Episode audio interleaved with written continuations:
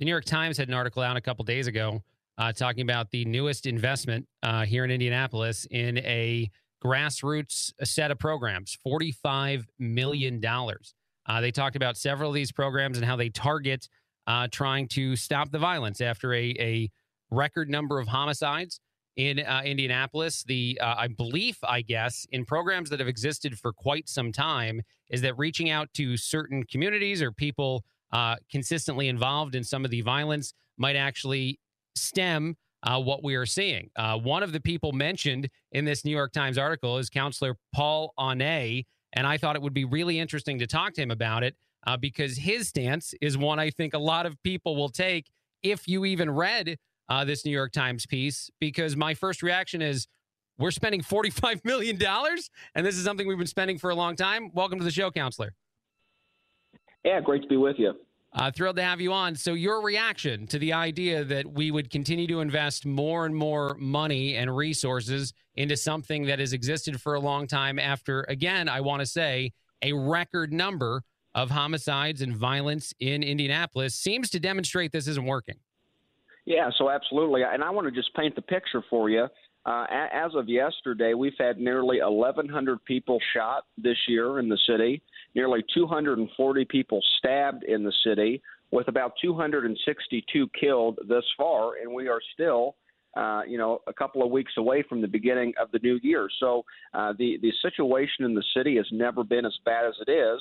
And as we continue to make these investments, my point in the article was that people in the city are looking at this situation and saying we've been funding these types of programs with taxpayer dollars for a handful of years now, and what difference really has been made with these dollars.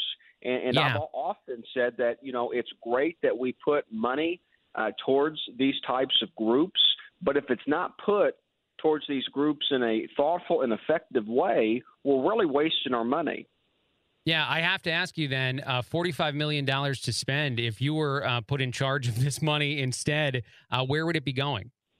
Well, I can tell you where it wouldn't be going. It wouldn't be going to the Bail Project. And I think it's important to take a look at groups like Reverend Harrison with the 10 Point Coalition and some others who have been excluded uh, from this money the last several years. We have some great, phenomenal grassroots organizations in this city that have a proven track record of success.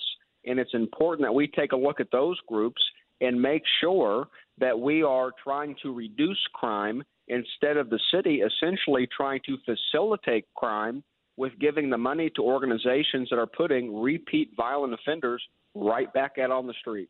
Yeah, no, that was one of the biggest reactions I had too reading through it because the New York Times is trying to make sort of an emotional plea uh, to reinforce the value in some of these, um, you know, thoughts. I think they even quoted at one point one of the organizations saying that most of the violence, some 70% of the violence in big cities like here in Indianapolis, comes from about 400 or so people. Uh, that's the identi- That's the way in which that data kind of all plays out.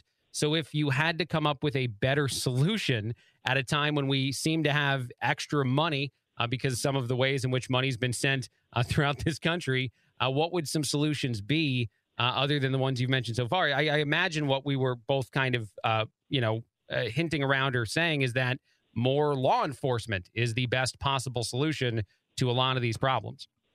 Well, there's no question about that. So, uh, in this next budget in 2022 that we've passed here at the City Council, uh, we have budgeted for 100 new IMPD officers. I've been talking about, uh, you know, investing in new crime fighting technology for some time now.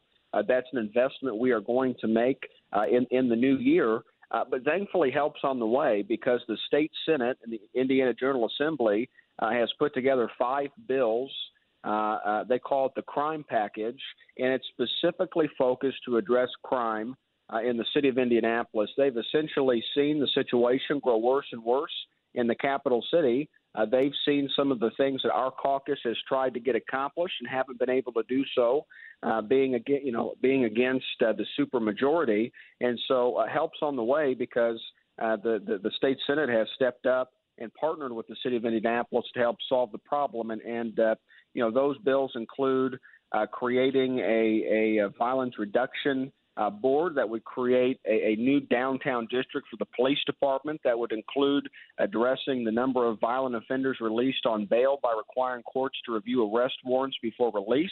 Some very simple things, but very important things to really stop the bleed here in the city and get the capital city back on track.